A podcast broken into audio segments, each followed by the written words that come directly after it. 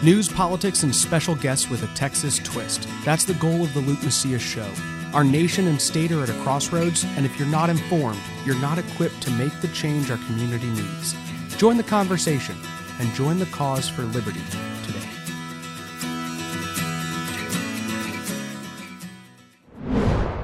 Welcome to episode 101 of the Luke Macias Show.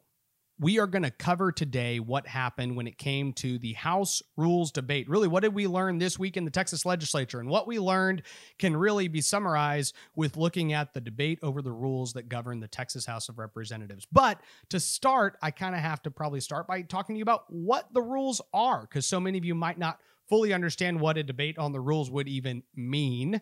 And so we're going to talk about what they are, and then we're going to talk about what we learned. I started recording this episode. My daughter was literally right on the other side of that desk, and I tried. I'm kind of like trying to watch her while my wife makes dinner. It's Sunday evening, and I'm recording this episode.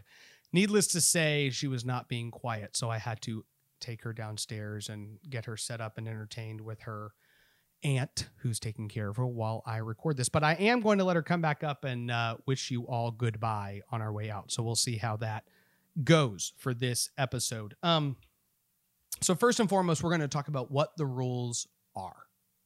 So the Texas House swears into session and they have 140 days. Remember, the Texas legislature only meets for 140 days every two years. That's less than, I don't know, maybe any other state in the nation, but definitely one of the least amounts for any other state in the nation. It is a good thing because government finds it harder to grow. But here's the problem government has still grown considerably in the last 10 years. So, this idea that just because we don't let politicians get together, government won't grow doesn't really work. And then it's a new situation in today's day and age where we literally have a governor who thinks he's king and can pass any laws he wants when the legislature is not meeting. So now there's no constraints on the amount government can grow. So we've actually lost the point of having very little legislative session time.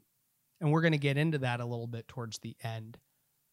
But what are the rules? So within the first couple days of the legislature beginning, they establish rules for themselves by which they will govern their conduct throughout the legislative session. Most of what is in the rules package that's presented to the legislators, uh, which you can find uh, if you research House Resolution 4, just search Texas Ledge and click right there that come click the thing that comes up at the top. It's capital.texas.gov and search hr4 you'll find the rules that they voted on. You'll actually find all the votes that i'm going to go through today if you do that. So the rules basically govern them, and most of the rules apply to what legislation comes up and how the process works, what committees will be established, how those committees will operate, who will who will assign the committees. All of the things you hear about regarding how the legislature works are often established within the rules. And essentially, they just don't change the rules very often. And when they do make changes, they try to make them small. They make incremental changes. Not so within the rules package that was presented to the legislature this go around, but that'll get into some of our takeaways. So they present the previous rules with basically some changes that they want to make. And leadership is pretty much presenting to the body their view of how the legislature should be run. So the person who presented this to the body was Todd Hunter. In the past, it's been John Smithee. Both of these men are very senior members of the legislature. They are people that a lot of people respect. They're individual legislators that have a lot of respect. And they're also trying to make sure that they're shooting everyone straight as far as what each rule does, right? So this kind of sets the tone for how the legislature is going to operate and act. Well, HR 4 was presented to the body, and they all saw it about, I guess, 24, 36 hours before it came. I guess 36, maybe more than 36. But the point is, a day or two before they got HR4 filed so each and every legislator could look at the rules. Here's one of the big takeaways from the rules debate leadership is actually still the minority of the Texas House. So basically, the Democrats in the legislature, some of them will benefit from leadership, but they really are their own caucus. And then you have a lot of different Republicans who are not yet brought into the inner circle of who leadership is. They're not quite associated with leadership. When Joe Straus was the speaker, um, actually based on this, he had a much better hold on the legislature. When Dennis Bonnen took over the speaker, he definitely had figured out how to basically get a majority of the legislature on his page and had the ability to sell to them what he wanted them to do. This rules package came to the House and was not only a bigger power grab for the position of speaker that I've seen for leadership as a whole that I've seen in recent history, but it also was pretty resoundingly rejected and big portions of the bill were stripped out. And you saw conservatives, moderates, Democrats all saying, whoa, whoa, whoa, whoa, whoa, these rules changes are crazy. I'm going to give you a couple of them. We'll get a little wonky here, but hopefully you learn a little bit about some of the attempted power grabs that leadership was making. So they wanted to create a new calendar. Okay, I'm going to explain this real simply. You have the local and consent calendar, those are for local bills or bills that get unanimous votes out of a committee. Okay, these are honestly usually not very substantial pieces of legislation. Sometimes they are, but more than off, more often than not, they are not. And so they go on to this different committee and then they go on to a different calendar that operates in a much quicker pace than the rest of the calendar. So these bills can honestly pass within seconds of being on the House floor, can be presented in front of people and pass. Okay. Now, there is a process by which those bills can get taken off pretty easily. And so that's basically designed to say most of these bills are not going to be consequential to anybody really conservative people, really liberal people, people in the middle. It might be renaming a highway. Okay. It might be um, some local bill that needs to be tweaked for somebody's mid sized city regarding their regulation of the riverways in their community. And so this is not something that's a massive debate. It's something that was agreed upon by local legislators. They're all pushing for their communities. And so it's going to have unanimous support. So most of these bills fly through. And then you have the general calendar. And that general calendar gets broken up into two sections major state, and then just the normal general calendar. And the major state calendar is basically really big issues. This could be emergency items of the governor's uh, you know, emergency declaration. They could be massive bills regarding abortion, immigration, the budget that gets passed, major water reform on all of our water policy, something like that. Any of these bills would be considered major state issues. So they kind of get put on this calendar that takes a lot longer to address. And then you have the general bills, which are still substantive bills. And it's assumed that there's basically different opinions on differing sides. So they're going to have a significant amount, potentially a substantial amount of debate on those pieces of policy. Well, the new rules were going to create this thing called a consensus calendar. And this consensus calendar was going to give the calendars committee, a committee that's solely chosen by the speaker, a bunch of discretion to take any bills they wanted and stick on this calendar. And when they did, you wouldn't be able to amend the legislation on the House floor. This was essentially going to make the Texas House a heck of a lot more like Washington, D.C., where you talk in fact i've had numerous conversations the last couple years with a bunch of congressmen in dc and they constantly talk about the fact that i'm not even allowed to represent my community because Nancy Pelosi, Kevin McCarthy, Mitch McConnell, Chuck Schumer basically get in a room and decide all of what's going to be in this bill. And then they get to even decide what gets debated on this bill. So I can't even change one piece of a legis- piece of legislation. Many times a bill might get to the floor that a legislator likes 95% of it, but they don't like 5%. And in the Texas House, you're able to offer an amendment that takes out that 5% and then make an argument for why you think that makes the bill better. And there's an up or down vote on that piece of legislation. There's a record sometimes of that vote, and that'll get into another conversation we're going to have. So essentially, this consensus calendar, to boil it down, was going to give leadership the ability to take a bunch of bills and stick them on this calendar and they weren't going to be allowed to be amended. And uh, and I'm I'm simplifying this down. So if you're like a wonky Texas ledge guy, you're going to know that there's like slight nuances. You could actually amend it on third reading. You couldn't amend it on second reading. But I don't have time to explain to the normal person what second reading and third reading is. Take my word for it. You basically could not amend these bills unless you got pre-approval from the calendars committee. Okay make it much harder to touch these bills, to change these bills, which a lot of people didn't like because leadership would then have the sole discretion to say, eh, maybe somebody wants to change this bill to something we don't want it to be changed to. Let's put it on this consensus calendar. Well, there's clearly no consensus about this bill. Democrats didn't like this because they might want to change this bill. Conservatives didn't like it. They don't want to change the bill. A lot of people in the middle, moderates in the party, I know that many of them were going, What is this? This is a horrible calendar. Who knows what could be done with this calendar? So that got stripped out. There was also an attempt to make it harder to call a record vote. Right now, one member on the Texas House floor can say record vote. And now your vote that you're about to take on an amendment, on a bill, on anything in second reading is now recorded. And they wanted to require three members to ask for that. A lot of concern. Why would you want to make it harder for politicians to be on the record? Doesn't really make a whole lot of sense, right? But that was what leadership was moving in the direction of.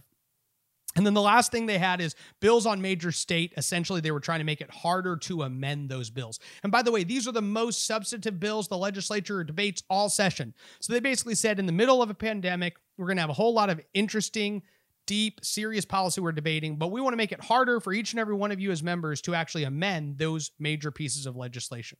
Which, of course, the body said, no, we don't want that. So there was a whole lot of uproar amongst a whole lot of legislators and leadership had to strip those provisions. So that's why the first thing we learn is that leadership is actually still in the minority. Unlike Dennis Bonnen, unlike most of Joe Straus's time in the legislature, Dade Phelan does not have really a significant amount of sway amongst the majority of the legislature regarding his overall desires as their leader. That was a good indication. Todd Hunter basically got up, explained everything, did a very good job on that day, explaining each and every one of the different pieces of uh, rules that had uh, the, each and every one of the rules that had been proposed and why. Um, and then he said, Hey, I've met with all of you and gotten your feedback, and we're going to be stripping these three provisions out.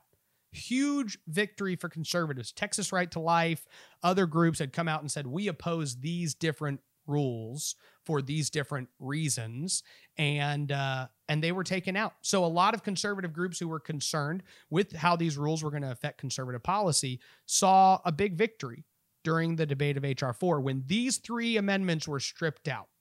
And it also revealed to us that leadership's not necessarily a big majority of the Texas House right now.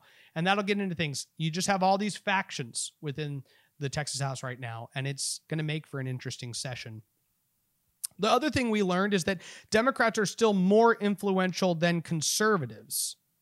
And how do we know that? Well, uh, Bryan Slaton brought two different amendments to the Texas House. One, Bryan Slaton is a freshman state representative. We have a conversation with Bryan Slaton on this podcast um, just about his testimony of resilience of getting to the Texas House. So, as a freshman conservative, he got up and offered two amendments. One was to say that Democrats cannot chair committees that are going to oversee Republican priorities. And why would he do that? Well, just to let you know, last session, Dennis Bonnen appointed Democrats to chair the Public Health Committee and the Public Safety Committee. And these two committees oversaw constitutional carry, which is a top GOP priority and has been for several sessions, and the Heartbeat Bill, which is actually a bill that was passed in Louisiana by Democrat legislators, signed into law by a Democrat governor.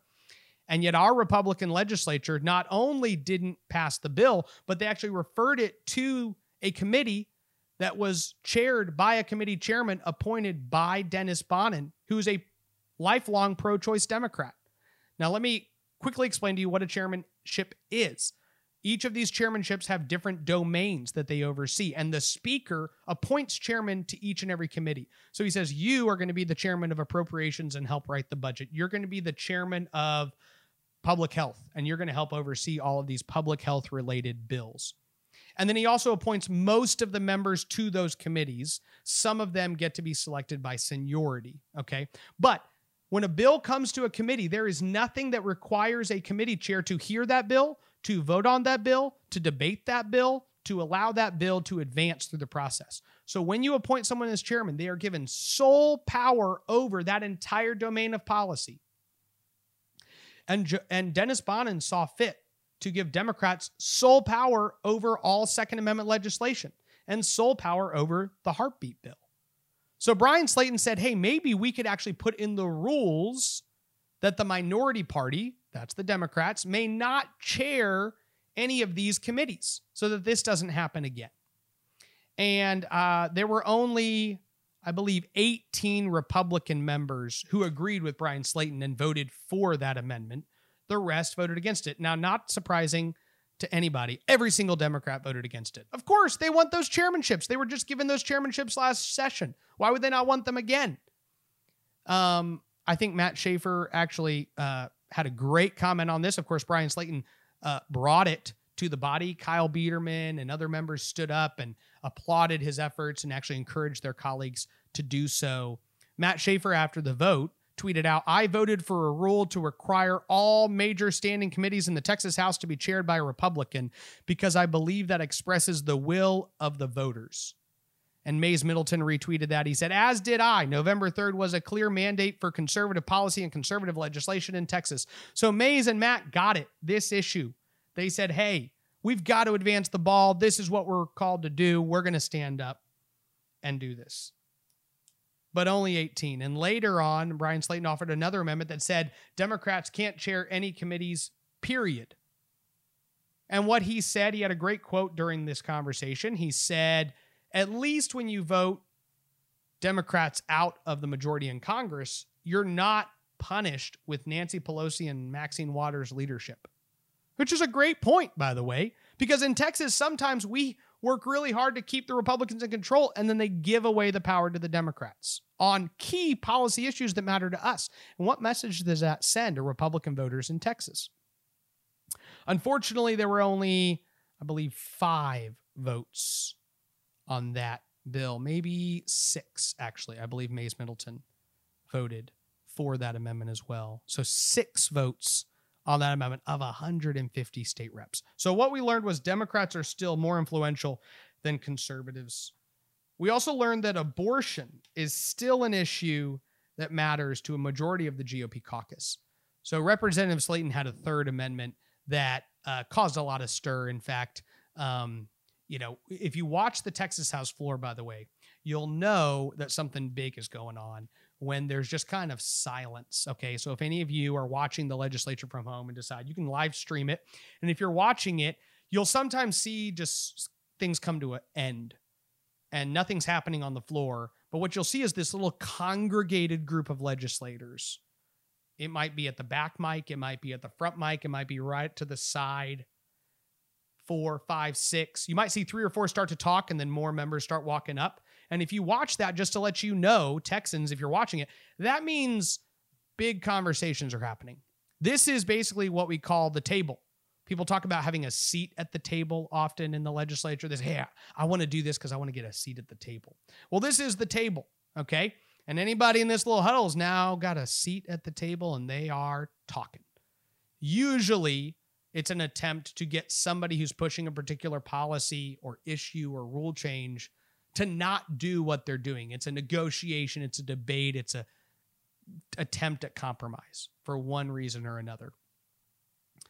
So Bryan Slaton had another rule, and let me explain what this rule did. He said that no bill could pass the Texas House floor that renamed a bridge or a highway until the floor, the Texas House, considered on the floor and voted on legislation that would abolish abortion, which is one of the top Republican priorities in the Texas GOP platform.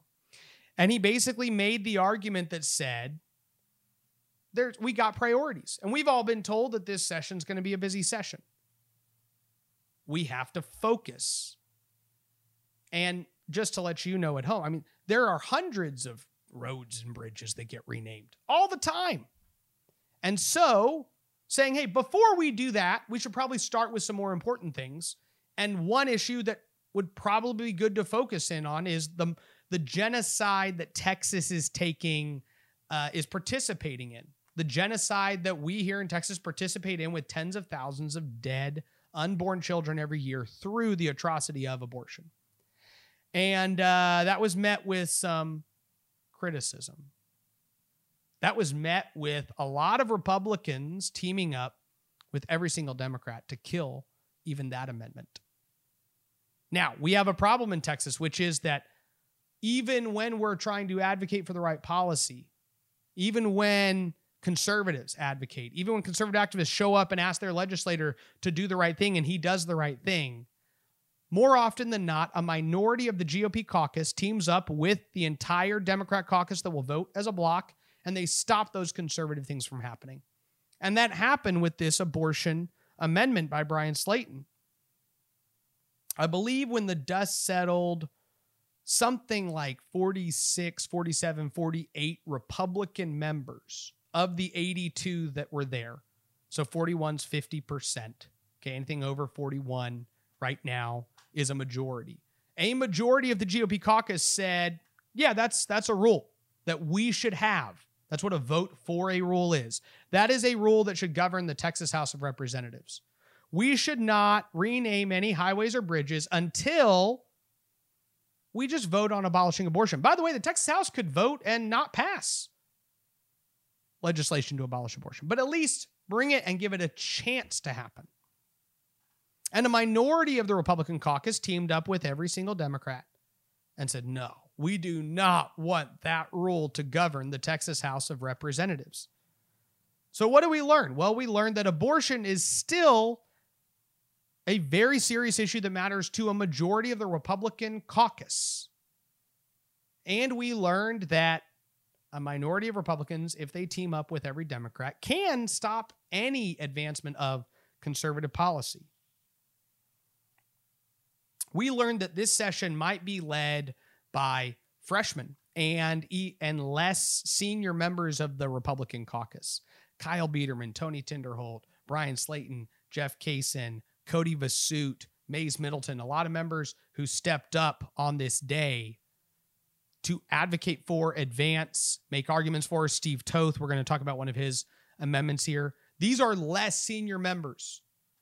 A lot of the old guard, a lot of the members that are the most powerful members in the Republican caucus are not going to be our leaders this session. If by our, I mean conservative Texans who believe we need to advance a conservative agenda this session. Now, I my, what I said we learned is that this session might be led. Why? Because any of those senior leaders and members of the Republican Party could step up at any time and say, "I'm going to lead on that issue." They could do that. They can say, "That's the issue I'm going for and we're going to make it happen this session." Democrats just spent $100 million, million dollars trying to flip the Texas House. Republicans held on to it. Let's advance our agenda, period. You're going to see this year that Joe Biden, the Democrats in Congress do an excellent job advancing an agenda. Will we do the same in Texas where we control every single one of these houses, the Senate, the Congress, the governorship? I don't know. We'll have to see. But it looks like we are likely going to be led, conservatives are likely to be led by less senior members. And if you look at that day, people like Jeff Cason and Cody Vasut and Mayes Middleton, Bryan Slaton, Tony Tinderholt, Jeff Cason stand out as ones who were stepping up to the plate. We learned that if you try to change the status quo, you will be criticized. And Bryan Slaton received a significant amount of criticism for standing up to push these things by senior, more senior Republican members. Another thing we learned is that the Texas Freedom Caucus is all over the place. And um, and this is something that as I looked through all the votes, I couldn't help but but recognize. Steve Toth had a really good amendment that he brought to the rules. Um, so the legislature, many conservative members have said, "Hey, we really need to address these executive orders that are just being passed willy nilly." We have a governor that thinks with the stroke of a pen he can pass a law into effect that shuts down a business. This is a problem. Well, now the legislature is in session, but the governor can still declare an emergency and still rule these people with the power of the pen, not through a law passing the Texas House of Representatives. And a lot of legislators have said during the interim, when their small businesses in their district who are being closed by the governor would come to them, I saw this so many times. Hey, just to let you know, I signed this letter that was by these representatives asking the governor or asking this state agency to take this action that would be good for my small businesses. Well, now they're in the legislative session, which means they can stop those unconstitutional mandates from happening. And Steve Toth brought a great amendment that said basically if 25 members of the legislature sign on to a trigger, some type of petition, I'm going to simplify this down, then each then a bill handling these executive powers can come to the floor. Okay. And it would have fast tracked legislation to stop the governor's dictatorial executive orders. And a lot of Republicans, uh, a good amount of Republicans voted with Steve Toth. In fact, I'll just pull up the I'll pull up the amendment while I'm sitting here the uh, the legislation got 17 Republicans that voted. Actually, not all Republicans. Rafael Anchia voted with him. He's a Democrat. The rest were Republicans. And uh, so 16 Republicans and one Democrat said, "Yeah, let's fast track that legislation." And there, the every Freedom Caucus member in there except for Matt Shaheen was there. Um, it looks like Cason and Slaton, um, and uh, what else am I looking here? Stevenson, Schofield, James White, Terry Wilson, all these people voting with Steve Toth at the time. Jared Patterson, Michael Schofield, I think I already said him, but not Matt Shaheen.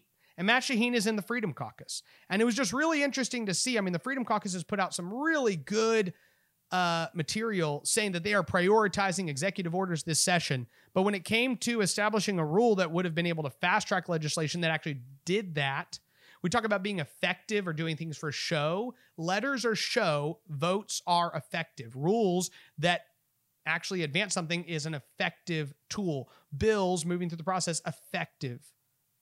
And Matt Shaheen voted against that.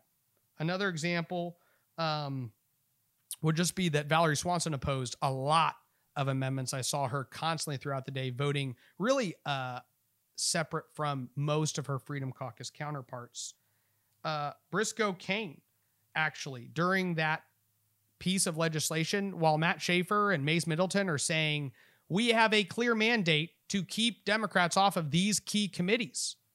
We need to do this. Matt Schaefer's saying, we've got to do it. He believes that this expresses the will of the voters. Briscoe Cain voted with every single Democrat during that vote. So, what does it say when you have a group of lawmakers in the Freedom Caucus that are, you know, separate from the Republican caucus as a more conservative group and on nearly every single one of these conservative issues, one of them, two of them are breaking off and voting with all the Democrats. It's not a good sign. Um, it is important to understand that Bryan Slaton, who led a lot of these things, Tony Tinderholt, Kyle Biedermann, Cason, are not members of the Freedom Caucus. Um, but within the members that are there, we just saw a whole lot of uh, disunity. And in order to advance a conservative agenda this session, we are going to need people like Bryan Slaton and Jeff Cason and Tony Tinderholt and Kyle Biedermann and all the Freedom Caucus members and all of those Republicans who voted with Bryan Slaton to prioritize abolishing abortion in Texas to work together. A majority of the Republican caucus is going to have to decide if they get to govern the agenda of the legislature. And, and that's why a lot of these people are concerned because remember, from the beginning, we already know that Dade Phelan bypassed the Republican caucus process he bypassed that so that the Republican caucus didn't choose their leader, but instead Democrats got to help him get the votes he needed to become speaker before. And that set up a, a situation where the Republican caucus is not the one who's driving the agenda. So they're going to have to basically work to claw that power back and that influence back. And a majority of the Republican caucus is going to have to step up and demand that change. Those are some of the lessons we learned this week in the Texas legislature with the debates on the House rules. Today was Sunday. I was at my church and my pastor asked me to get up. We have a prayer section during our service where uh, a member gets up and and prays down a list of different things for um, so we pray for other churches in our city we pray for uh, churches around the world maybe a specific place Today was Brazil. So we prayed for the Church of Brazil. We pray for people in our midst, the membership in our midst, and different things that are ailing them or different uh, praise reports. We pray for our enemies. And that one stuck out to me today because we're in the middle of a legislative session.